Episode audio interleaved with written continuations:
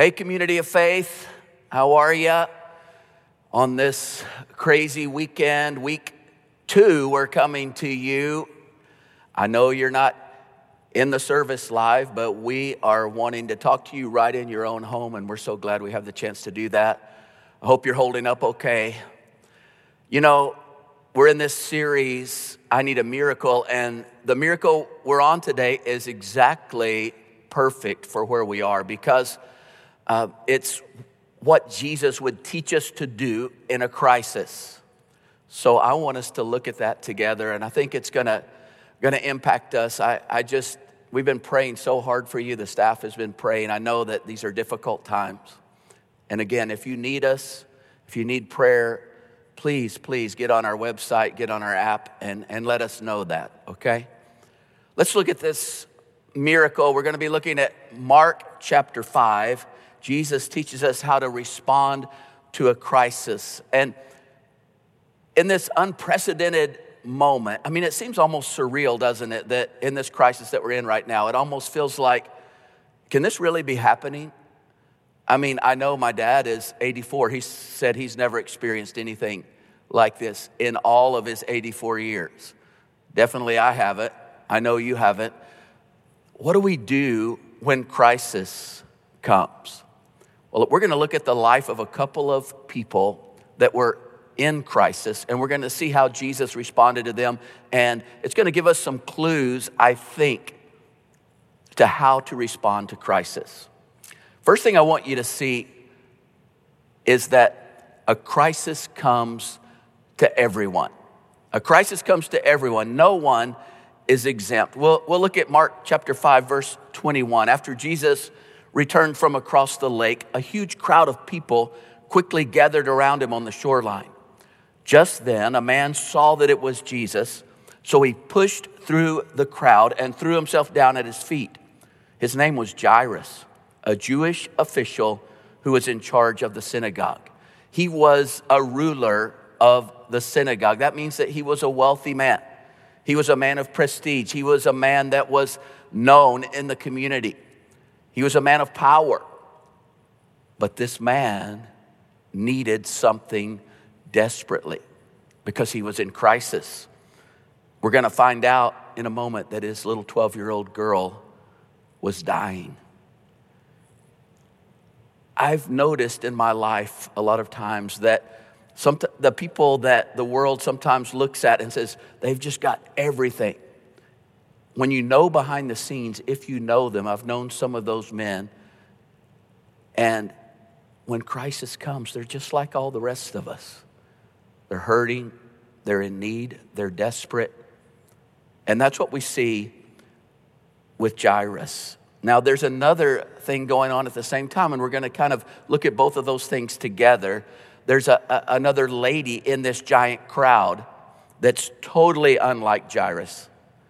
She is one of the outcasts of society. And we're going to see this, and we're going to see how crisis really is common to all of us. So, verse 25 Now, in the crowd that day was a woman who had suffered horribly from continual bleeding for 12 years. She had a uterine bleeding, and, and to the Jewish people, even though the laws didn't say that someone that was struggling like that was unclean, the Jewish people felt that that was a, a, an unclean thing. She was kind of pushed out of society. It says, verse 26, she had endured a great deal under the care of various doctors, yet, in spite of spending all she had on their treatments, she was not getting better, but worse. This woman, in a sense, represents all of humanity. We, uh, we are all struggling, we are all ill, and we've spent all of our resources. We've tried all of the world's remedies. You know, she was desperate to get to Jesus too. And I, I, think that's what crisis does. It causes us to move toward God. And we, we begin to see that. We begin to think about the things that are important, what's going to last, what's going to matter. 12 years she's had this. I think it's interesting because we're going to see the little girl was 12 years old. This lady, for 12 years, had had this terrible illness, this bleeding that couldn't be stopped. She'd spent all of her money. It said in, in one uh, gospel, it said she suffered horribly under the physicians of that day as they tried to heal her, and, and nothing worked. Now, the little girl, she grew up in an affluent home, probably 12 years of, of just kind of a carefree happiness, but now she's at the point of death. She's dying. So, these completely different circumstances, and yet, here's the thing that this crisis shows that we're all in it together. This pandemic that, that we're experiencing. We all have very different experiences in our lives, but this has kind of brought us all together. And we're going to see that crisis, it comes to everyone. It comes to all of us, rich, poor. I mean, there's something about crisis. There's something about disease. There's something about when, when death is kind of lurking around the corner that, that it, it, it's a great leveling of all of society. We're all in this thing together. Crisis is no respecter of persons. I want you to see a second thing. Crisis calls for action. Crisis calls for action. Now, we can either go to Jesus or we can go to the so called experts, okay?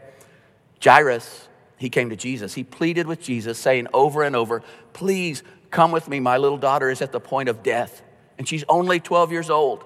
Come and lay your hands on her and heal her, and she will live. Now, we look at this, and this man is a ruler of the synagogue. We know how those Pharisees, those Jewish leaders felt about Jesus. They didn't like him, they felt like he was a challenge to their authority. And so this man had probably really struggled with coming to Jesus. I, I would imagine that his wife, for a while, had been saying, Honey, you know, the prophet, the prophet that's been healing all these people, he, he's close.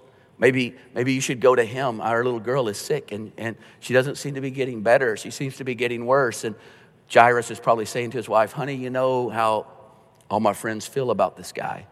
And you know how the leaders think about this. So eh, he just kept putting it off and putting it off until she gets, the little girl gets to the point of death. Then he's desperate. When he's desperate, he says, I've just got to get to the, I got to get to Jesus. I don't know what's going to happen. I don't know how this is going to turn out, but I'm desperate. He's my last hope. That's all I've got. This point of desperation.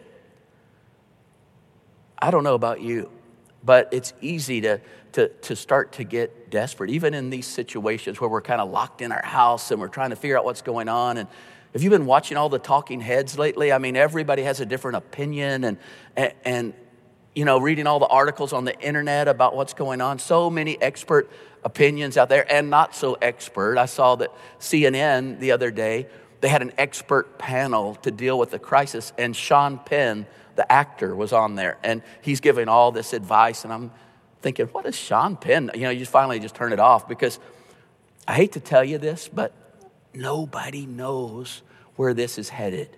Nobody. Nobody does. Well, except for one.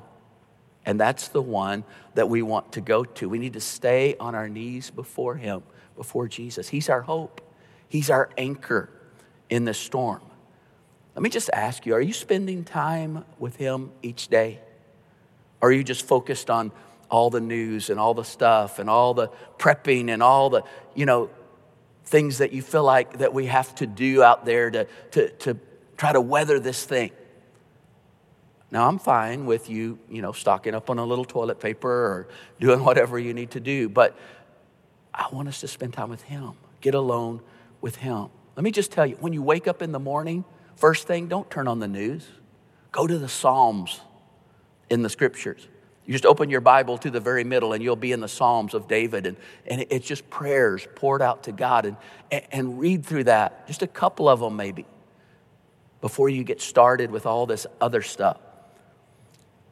Verse 27, going back to the lady that, w- that was bleeding, when she heard about Jesus' healing power, she pushed through the crowd and came up from behind him and touched his prayer shawl. For she kept saying to herself, If I could only touch his clothes, I know I will be healed. As soon as her hand touched him, her bleeding immediately stopped. She knew it, for she could feel her body instantly being healed of her disease. Jesus knew at once that someone had touched him, for he felt the power that always surged around him and had passed through him for someone to be healed. He turned and spoke to the crowd, saying, Who touched my clothes?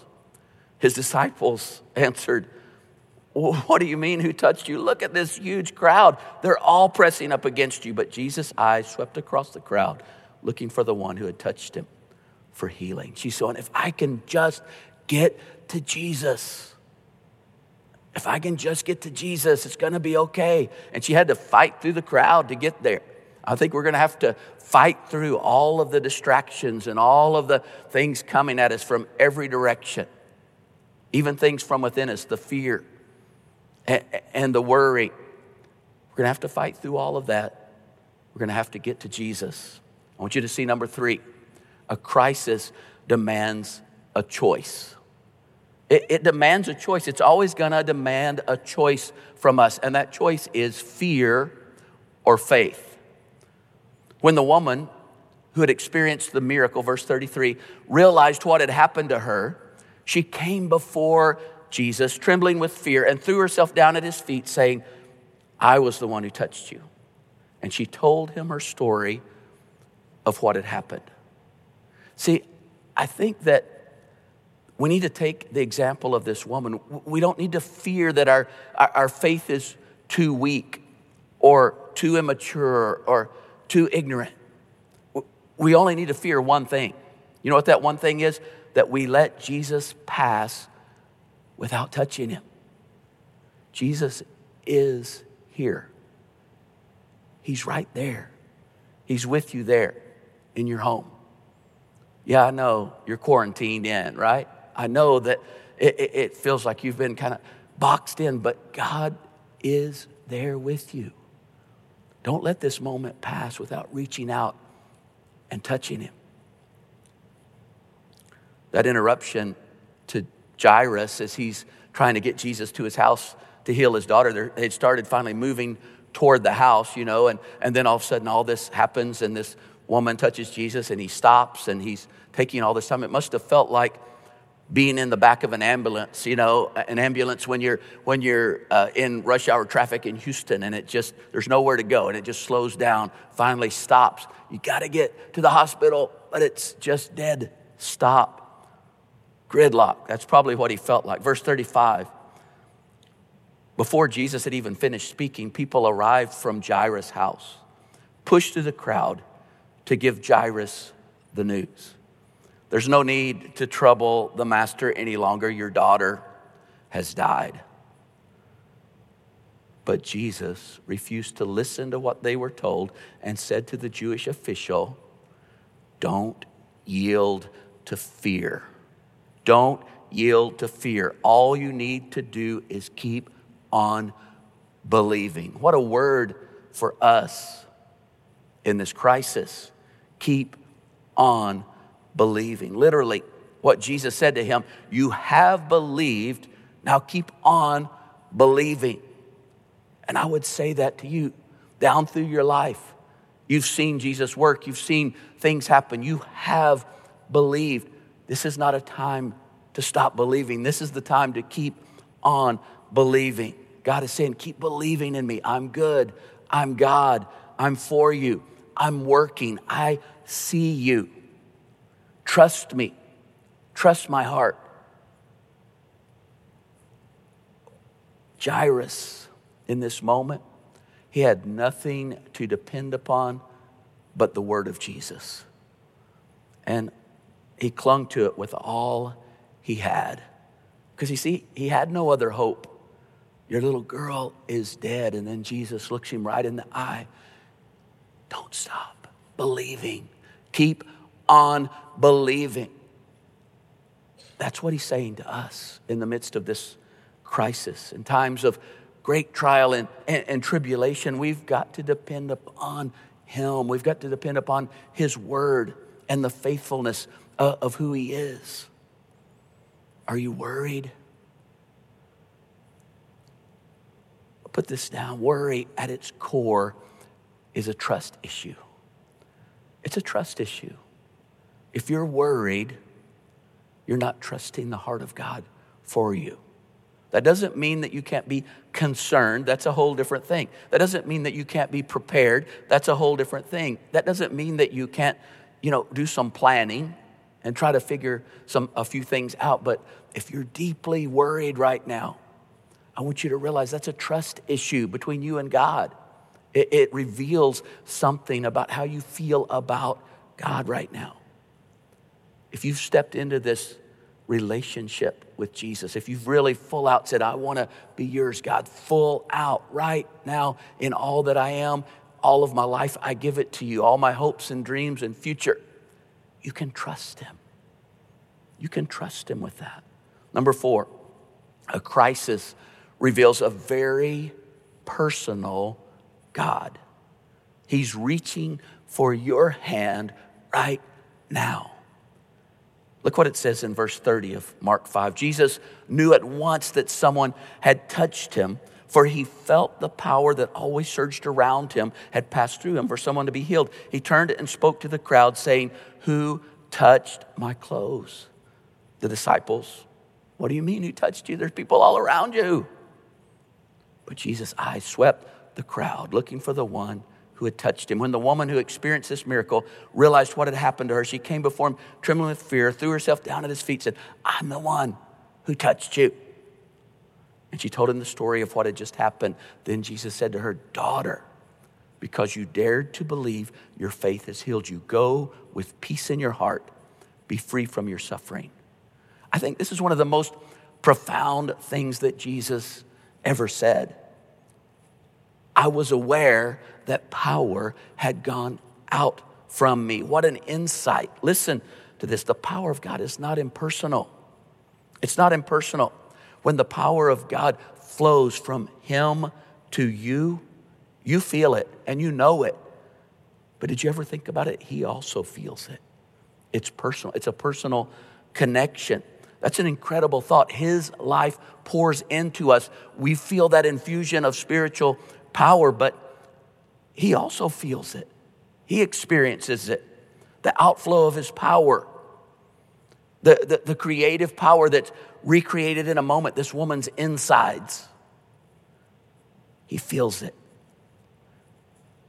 It's a living, intimate, personal union of life with the living God, the eternal God. And he feels that flow. See, this is kind of the end for me when I read this of some of the, the crazy, showy, hocus pocus miracle services and things like that. The end of all the superstition and trying to do all the right things and say exactly the right words. All the, you know, t- just touch the prayer towel or touch the TV right now. Those kind of those kind of things. This is the personal power of God flowing into us. He's personally involved. It's about him and you. It's about the two of you. He is there, you are there. And don't you love that he called this lonely, discarded, cast out woman, he called her daughter. Daughter. Daughter, your, your, your faith has healed you. See, she was just one of the faces in the crowd. She becomes the focus. You're his focus. Yeah, I know. There are billions of people on this planet right now. But he's able because he's God to focus down on you, right there where you sit or where you lay in your bed or whatever you're doing this morning, right there in your home. He sees you, he knows you.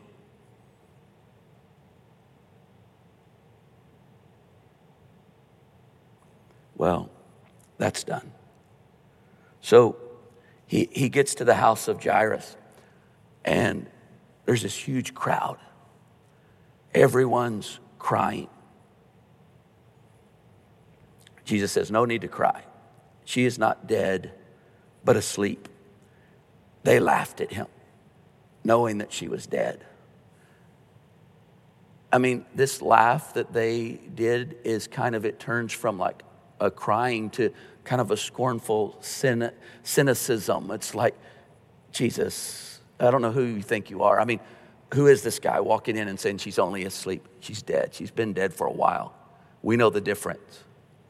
But look what Jesus does. He, he puts them all out of the house, all of them, except for Peter and John and the parents, the mom and dad. So it's Jesus, Peter, John, the parents, and there's this little girl laying there. Look what he does. Verse 41 He tenderly clasped the child's hand in his and said to her in Aramaic, Talitha cum, which means, little girl, wake up from the sleep of death. Instantly, the 12 year old girl sat up, stood to her feet, and started walking around the room. Everyone was overcome with astonishment in seeing this miracle. Jesus had them bring her something to eat, and he repeatedly cautioned them that they were to tell no one about what had happened. Talitha cum, it's Aramaic. That's what Jesus spoke. That was his words. And because these guys were right there and they were telling this story to Mark as he pins it, they said, Here's what he said. He said, Talitha cum. Literally, little lamb, wake up. It's what Jewish mothers would say to their children. It's probably what Mary said to little Jesus as a child every waking morning. Little lamb, wake up. Some people think maybe there was a song, you know, of the little lamb waking up. And I, I remember my, my wife always singing to my kids every morning. She had little morning songs that she would sing, like, uh, Good morning, good morning, the sun is shining bright. Good morning, good muffin to you. I don't know what that means, but that was something that she would sing to them, and they would wake up gradually, you know, and, and she's just saying, Little lamb, get up. I think that just like probably the mother of this little girl had said to her all her life, Little lamb, time to get up. That's what Jesus did. He held her hand. He didn't have to touch her, but that's what he does. He reached out and he held her hand and he said, Little lamb. He commanded her to live. The, the same way he had spoken the universe into existence, the same way that he gave life to the very first man and woman out of the dust of the ground, the same way that for many of us, He's spoken life into our dead marriages or our dead lives or our dead dreams and brought them to life. That's what He did when He said to this little girl, Wake up, get up. In the time of crisis, when everyone around you is losing their minds, when they're going out and buying those thousand rolls of toilet paper, don't yield to fear, Jesus says. Keep on believing. I am the resurrection and the life. Remember all the times that I've been faithful to you, those situations where you didn't understand what I was doing, but you later came to see that I had a perfect plan. Trust me, Jesus would say. And most of all, remember the cross where 2,000 years ago, this same Jesus, he stretched out those very same hands that clasped the hand of the little girl, and they were nailed to a cross. Those hands that touched Jairus' daughter were nailed to that cross for you and me. And he's saying, That's how much I love you. I died for you. I came to die for you. I rose again to live for you. Whatever situation you find yourself in, in the midst of this crisis, Jesus comes and reaches out his hand and he says to your heart, Fear not. Don't yield to fear. Just keep on believing. Well, it closes out by saying everyone was overcome with astonishment. Really? Yeah, I bet. In seeing this miracle, Jesus had them bring her something to eat, and he repeatedly cautioned them they were to tell no one about what had happened.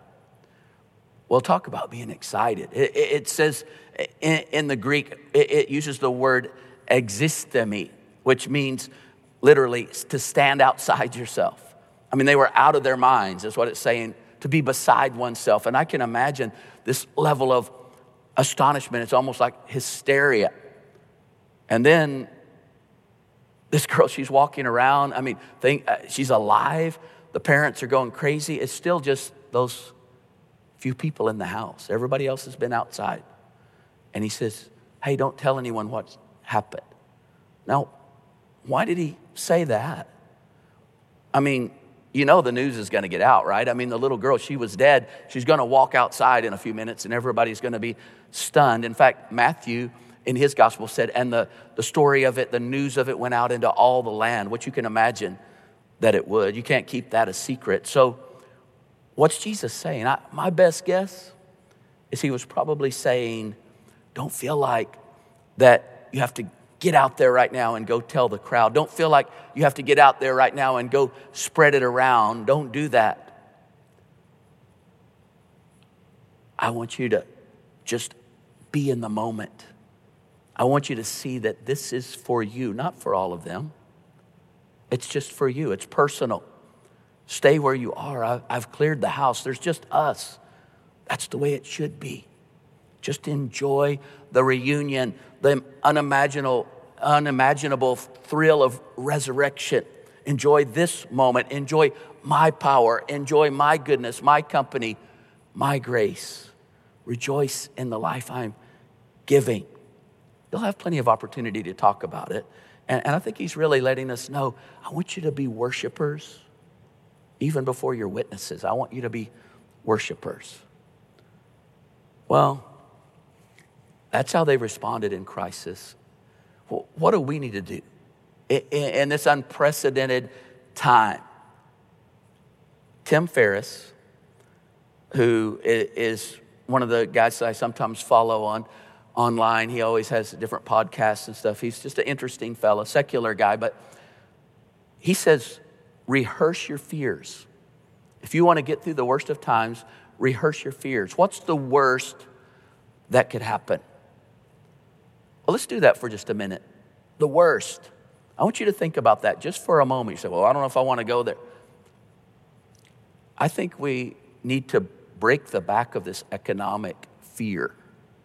How do, how do you do that? You've got everything's going, everything seems to be falling apart. What's happening? I mean, Laura and I, like you, if you've got money in retirement, we've lost 30% of it. What do you do? Well, I think you give to God's kingdom. That breaks the back of it. We'd made a promise before all this happened that we were going to give a, a, large amount of money to one of the, the mission organizations that we help to pull these people out of poverty. There's a group of people that need this help desperately. And, you know, t- i was just thinking, oh, we can't do that now. And God's going like, yeah, you can do that now. You do it. You do what you promised to do. And as I began to think about that, and as we began to push through that, it's just like breaking the back of all of that economic fear. I was reading this week about these senators who had inside information on what was going to happen with the stock market because they knew the, the extent of what this virus was actually doing. And they sold all their stock early. Now they're in big trouble. That's insider information, right? And I know there's a big push to, to, to get them out, and probably rightly so. But we all lost our money. They got theirs out early because they had insider information. Well, I want to give you just a little bit of insider information today, and that is it's all going to burn. None of it's going to last. Jesus said, I'm going to shake this place. One more time, I'm going to give a great shaking so that all the physical is done away with and only what matters, the eternal, will be seen. This is just a little tremor. This isn't the great shaking, but it reminds us. It reminds us the big one's coming. I don't know. I, I think we have to decide is our trust in our paycheck or is our trust in the Lord? I know there's going to be a lot of that kind of stuff coming. Some of you are going like, but what if, uh, that's not my worry. What if, what if I die? What if I, what if I die? What if I get this thing and, you know, my lungs brick up and, you know, I've, as a pastor, been with many, many people as they breathe their last. And I, there's always panic. I, I've been there with them, and usually I'll rub their head and I'll tell them, you know, I want you just to lay back, relax. You're a believer. You've stepped into this relationship with Christ. Just feel his arms around you. He's got you.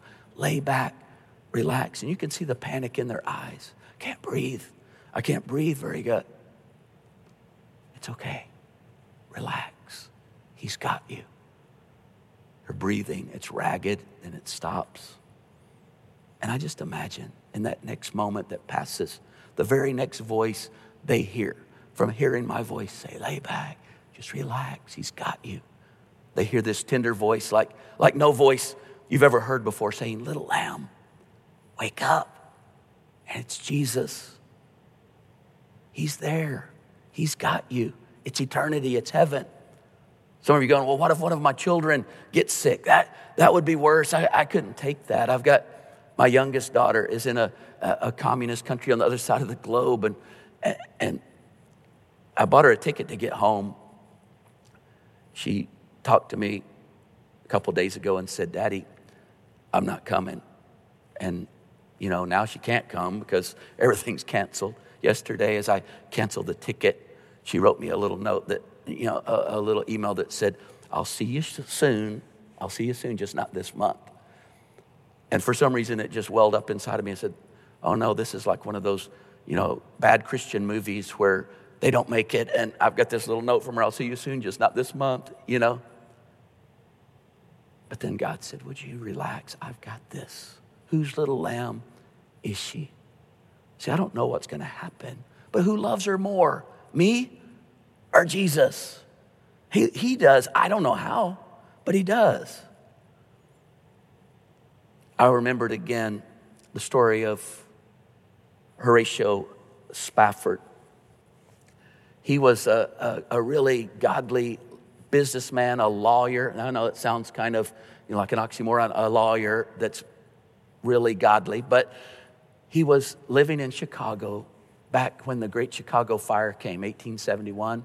He lost everything in the fire. And everything was gone. But he still, for the next couple of years, he, he still worked and trusted God and believed in God and focused on helping the people kind of try to get their lives turned around, even as he had lost everything. And little by little, he began to get his stuff back. And they were so tired. He and his family had four daughters. And he decided to send them to England from Chicago so they could go and they could have a little bit of rest, a vacation. They're also going to help the great evangelist uh, Dwight Moody, who was going to do some big crusades over in England, and he was going to help coordinate that. Well, some business things came up and he had to stay, so he sent his wife and daughters on ahead on a ship, and the ship was wrecked. It ran into a Scottish iron hulled sailing ship, and that ship that they were on sank in like 12 minutes. All of the girls were lost. All four of his girls died. A sailor who was rowing by to see if there was anyone, he found a woman laying on a, a piece of driftwood, just holding on for dear life. And that was Anna, his wife, and he rescued her. They got to England and she sent back a telegram. And it just said this because you couldn't put much in a telegram. It said, Saved alone. What do I do? Shipwrecked, saved alone.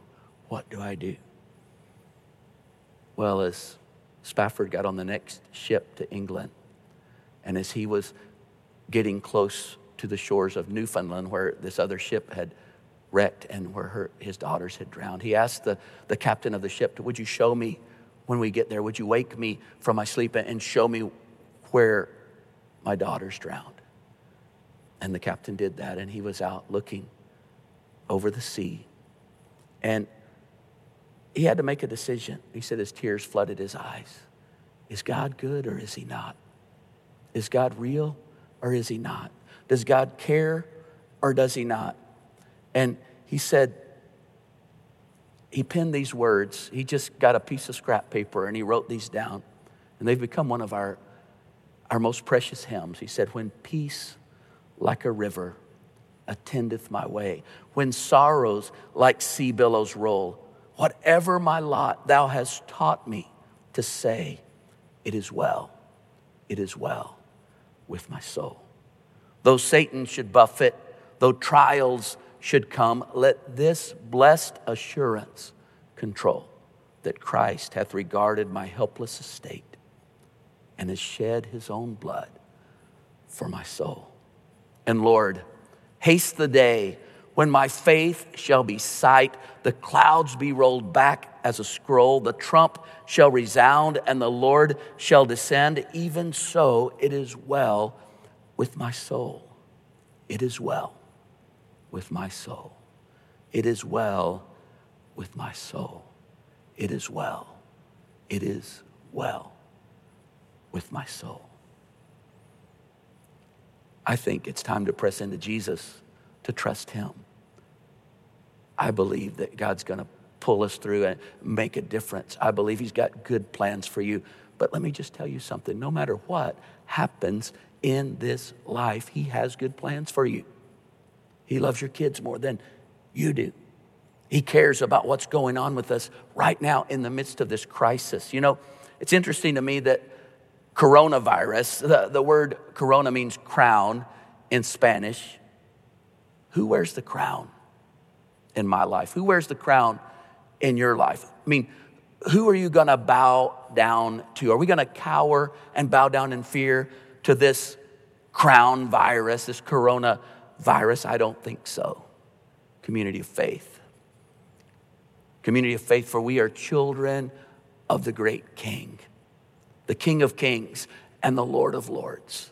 He is sovereign, He is Lord. He's got this, He's got you right now. He knows you and He loves you. I know, I know. Today, this weekend, you feel like you're in a daze. I want you just to feel His hand grabbing your hand, even in this moment. Little lamb, little lamb, I got you. Little lamb, wake up, wake up. I'm here. I'm God. I'm here. I'm with you in this moment. Would you just close your eyes with me for just a minute? God, on this day that we just are so unsure of anything. We don't know where this is headed. We don't know what's going to happen. We don't know what's going on. Some of us are divided with family on all sides of the globe. Some of us have all of our family right there huddled together right now watching wherever we are, whatever's going on, God, we come to you. We don't bow down to fear. We don't bow down to all the talking heads and all the things that they want to say to us and all the experts and all the ginning up of all these emotions inside of us. As we read through your Psalms in the morning, as we remember you have our hand, you have our children's hand, we trust your heart. We know that you're good. We thank you that you're right here with us. Whatever comes, whatever happens, you're here. And we trust you. And we will lean back into you until that great day that Horatio Spafford spoke about when we see you face to face. We can't wait. God, Help us remember what's important. Help us break the, the back of our fears, economic, physical, all of those. And God, bring us into this next week triumphant. Even as we might be a little bored, stuck in our house, as we might be a little crammed together, uh, help us not be irritated with the kiddos. Help us to, to really feel and know and sense your presence. Help us to walk with you in this crisis. In Jesus' name, we say, Come, kingdom of God upon us. Be done, will of God in us. Let nothing stop what you want to do, not in our country or in our lives. In Jesus' name, amen. I love you so much, community of faith, and we're here for you. Write those prayer requests in. We'll talk to you soon.